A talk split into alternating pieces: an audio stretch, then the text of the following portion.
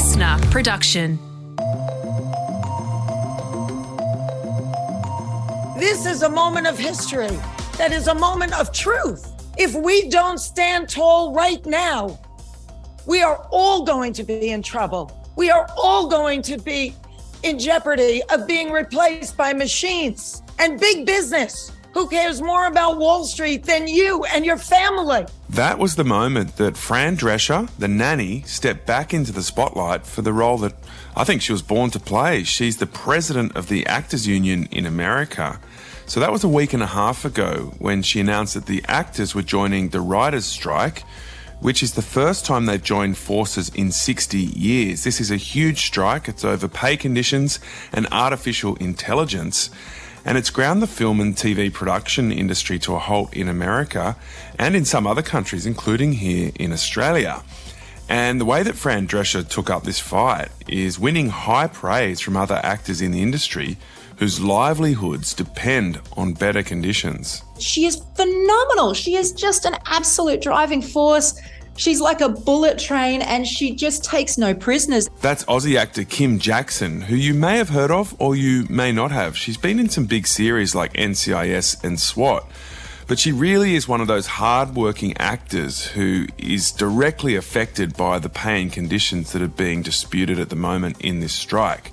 So she's our guest in this episode. She's here to explain what the strike is about and how long it could drag on for. First, here are today's headlines with Katrina Blowers. It's Tuesday, the 25th of July.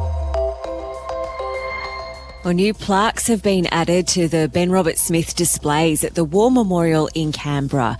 The plaques are designed to acknowledge that the former SAS Victoria Cross winning soldier lost his high profile defamation case last month, in which the civil court found that he had committed war crimes during his time in Afghanistan. The memorial acknowledges the gravity of the decision in the Ben Roberts-Smith VC defamation case and its broader impact on all involved in the Australian community. The plaque says that this is the outcome of a civil legal case and one step in a longer process. Tom, I, I think this was a, a tough call for the War Memorial, mm. but I, I, I actually think that this is quite nuanced and sensitive. Yeah, well, in the statement, they've confirmed that they will be keeping the displays there. So there were some people calling for them to be removed altogether. Um, to this point, they say, we are considering carefully the additional content and context to be included in these displays. And the memorial acknowledges Afghanistan veterans and their families who may be affected at this time. So, look, I agree with you, Katrina. I think it's good that they keep them there, at least for now, and acknowledge the complexity here. And we must note as well that Ben Roberts-Smith is appealing that defamation hmm. ruling. So this story's not over yet. And there's big Robodebt news. Kathryn Campbell, the most senior public servant involved in running the scheme, has resigned from her $900,000 a year Department of Defence job after coming under heavy criticism in the Royal Commission. So she was head of the Human Services Department, which ran the scheme. And in the Royal Commission final report, it said that she was exposed to information that brought to light the illegality of income averaging, and she did nothing of substance. So after this job, she was moved around to some other high profile and well paid jobs in different departments. The job she's resigning from now is within the AUKUS organisation in the Defence Department.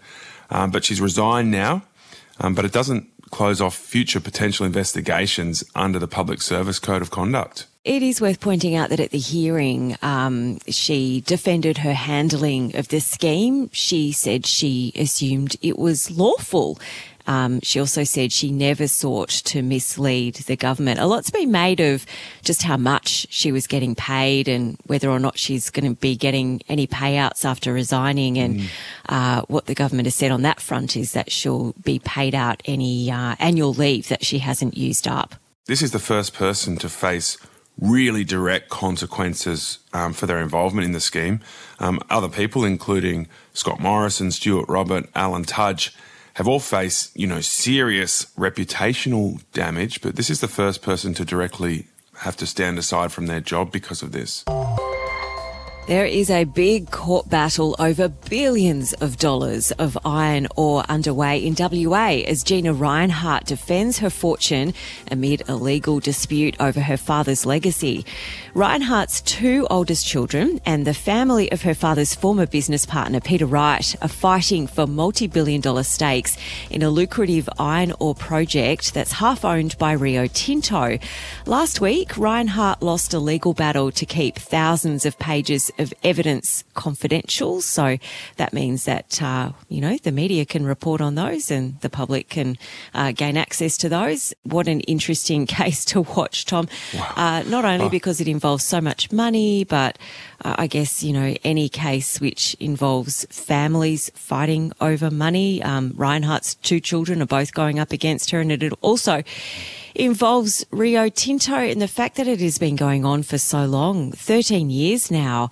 Um, they're looking at letters which were written back in the 1970s. Yep, this will be an absolutely fascinating case. And yeah, as you said, just so much money on the line. And big news for Twitter. Yesterday, uh, we found out that Elon Musk will be changing uh, the logo of Twitter from the bird to an X. And that's already happened. We've just opened up Twitter this morning and the bird is gone. Look, when I first heard this, I'm like, why would you get rid of one of the most recognizable brand names and logos in the world? It seemed weird and impulsive because he also put it out, you know, as another poll on, on Twitter. I guess now it's now we have to call it X. He put it out as a poll saying, "Hey guys, thank you for doing this, and also could you come up with some logos for me for free?" And there is a logo out there now, so who knows whether he actually paid for that or got that for free. Uh, but we need to look back in time, and he has been floating this for a while because he's always wanted to move Twitter away from this kind of um, town square type you know, um, opinion based platform to an everything app where he wants to introduce kind of payments and, and to make it like a, an all encompassing thing. So he is moving it in that direction, which he has flagged for a number of years now. Wow. So, yeah, look, on one hand, he's either destroying it, and this is the. this is a, a vital step in the destruction of this platform, or he's an absolute genius and this platform is on track to be something we have never imagined before. Oh, time will tell. I, look, I keep going back to this all seems weird. His behavior seems weird. He seems weird, but he is a very successful businessman. So clearly there's some strategy at play here. Let's just see how it goes. But I'm mm. out. I've been out for a while and now it's turned to X. I'm, I'm out even more. I'm still checking it. I don't think he's building something wonderful here. I think he's out of his depth. I think this has all been a mistake. He even admitted overpaying 20 billion for it and he's destroying its value. And he's not an expert in social media. And so I actually think this is all going quite badly. All right, we'll catch you later, Katrina. I'm about to go deep on the writers and actors strike.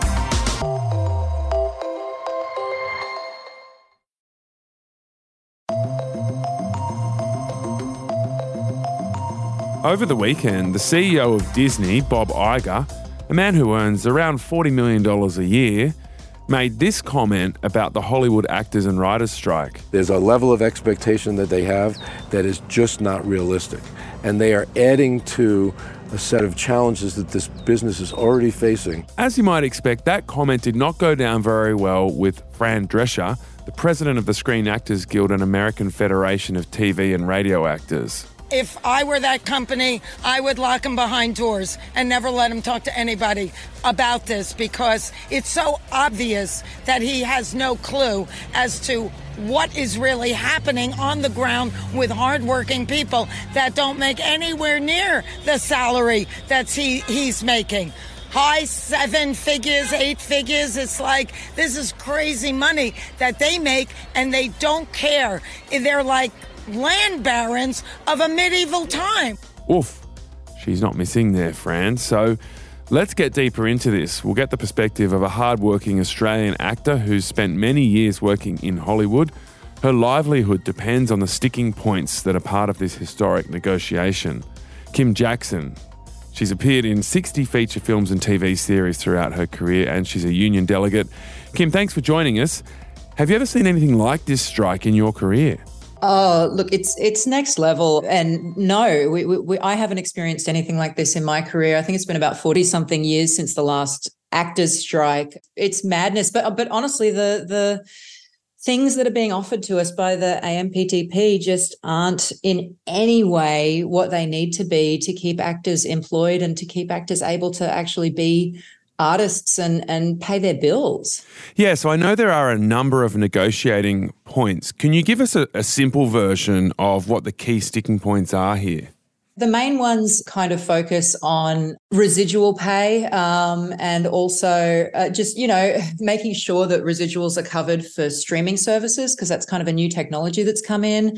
Also, just general wages. Our, our wages need to be adjusted for inflation. Um, and when you're talking about real wages, um, inflation adjusted, if if we agree to the terms that the AMPTP are currently offering, our wages in 2023 would be lower than what we were earning in 2020. So for us, eh, you know, it sounds like we're asking for a lot. We're asking for 11% general wage increase in year one, and then 4% in year two, 4% in year three. Um, they've come back with 5% in year one, 4% in year two, 3.5% in year three. So it's just that, that bump at the start that we need to kind of catch us up to the economy.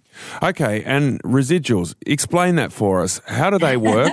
how did they work in, in the olden days of normal linear television? And, and how has streaming changed the game on residuals? Well, it used to be that when you did a job, the, the initial paycheck included really just one airing. And then as soon as you, or actually, I think it was just that, just the job, just the work time. And then as soon as the first airing came up, you would get the same paycheck again in many cases, but often a lower paycheck depending on what contract you're on and what um, size role you're playing.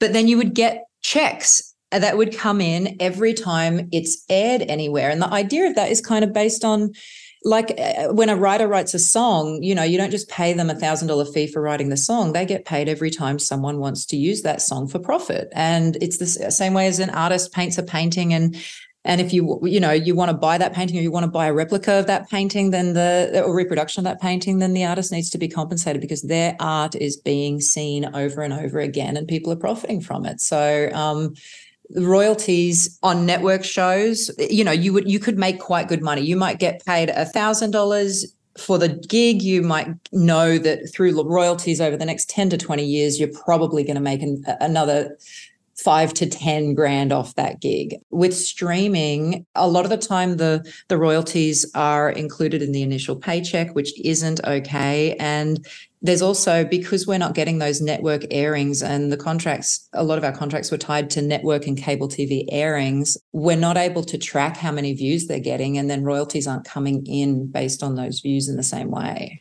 Okay so can you give us a sense of in just real life terms how this is impacting the lives of writers and actors? Because a lot of people look at hollywood and go well it's so glitzy and glamorous and, and some of these people make enormous amounts of money I think people's sympathy is also limited by the fact that it's a very creative career choice that people go into this industry knowing that it's, it's sort of high risk, high return potentially.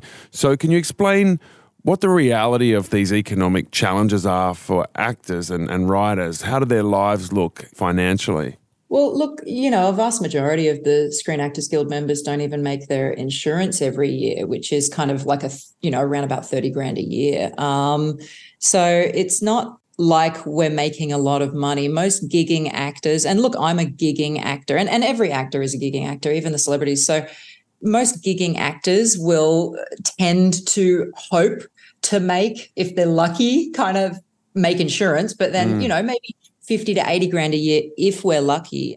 If an actor is really lucky, they might be making over 100 grand a year barely. But unless you're a network series regular or a celebrity, it's really just a gig economy. And, uh, you know, for example, if an actor does an episode of a TV show in America, you might make 10 grand for a week and a half's work, which sounds great. But mm. if you're only doing three of those jobs a year, mm. then you really start relying on those royalty checks coming through to kind of back it up and also on that, the wage for that job, hopefully being high enough to cover the cost. So, two big Hollywood productions in Australia had to stop.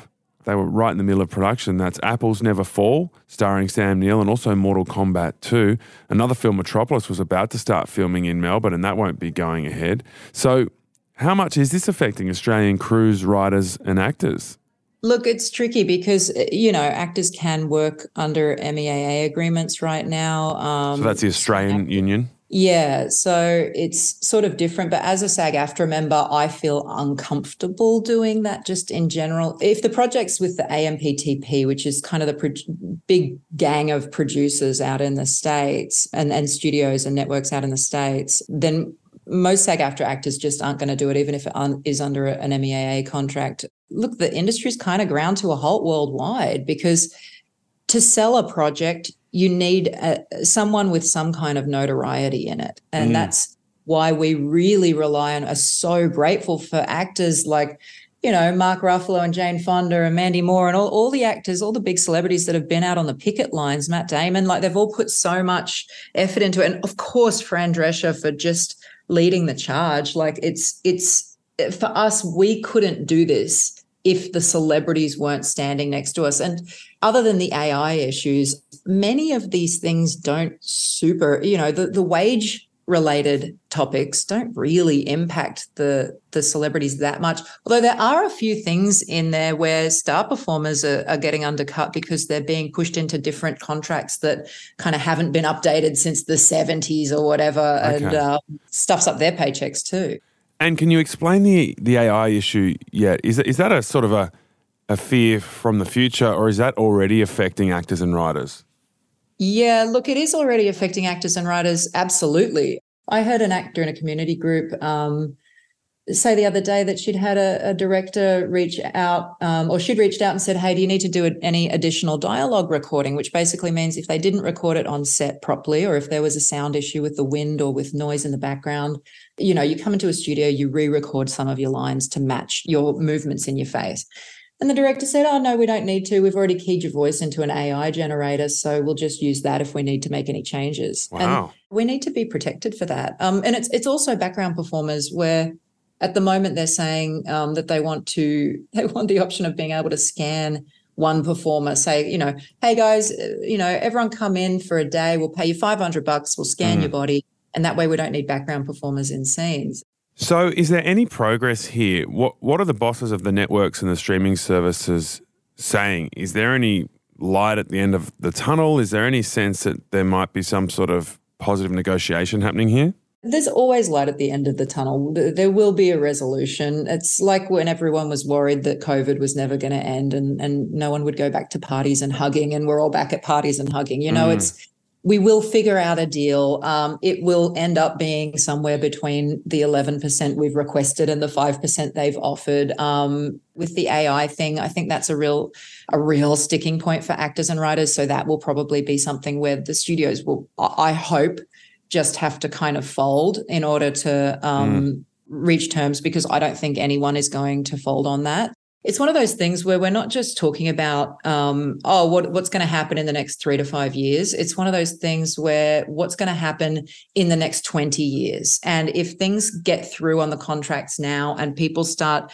creating these things with AI now, um, we're not going to be able to reverse a lot of those things mm. if they've already kind of snuck through. So the actors are really standing there for the future generations and the future artists um, not just for ourselves and i think that's what's so beautiful about it is all of these people are sacrificing they're going to be i mean it really is going to come down to it some people have been saying that the the producers and networks um, or some of them are talking about well we'll just wait it out till the writers and actors lose their homes mm. they can't pay their mortgages don't have anywhere to live um, that's just not acceptable. So in my in my mind, I think that these actors and writers really are going to end up into those in those situations and they're going to keep fighting anyway because it's bigger than us. And that's really what it comes down to. They're fighting for future generations. How good has Fran Drescher been as an advocate? Oh my God, she's been absolutely incredible. She is just phenomenal. It's funny because you have this impression of her as the nanny and you're and even I was even I was in the room I voted for her. I was in the room when we got her elected like I still kind of had it in my head like the nanny the nanny just get it out of her head. She is phenomenal. She is just an absolute driving force. She's like a bullet train and she just takes no prisoners and knowing that she and a, a, dear friend of mine, Ben Whitehair, who's the vice president of Screen Actors Guild, are in that negotiating room and on the negotiating committee. I really think we're going to be okay. I really know that whatever we're capable of getting, they will get. And Fran and Ben are going to be there leading the way, and it's going to be incredible. That was Kym Jackson. And as well as acting and writing books about the industry, she also runs an actors' career counselling service called the Secret Actors Society. And the pay negotiation, trying to keep wages up with inflation, is going to be pretty hard. So many people in so many industries are struggling with that right now. Lots of our real wages are going backwards in this high inflation time. The AI issue will also be really interesting. I'll be fascinated to find out how they can find a way to protect the human likeness when it's getting easier to replicate with AI.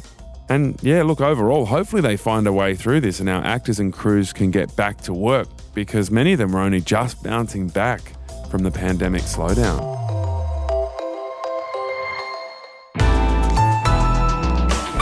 Listener.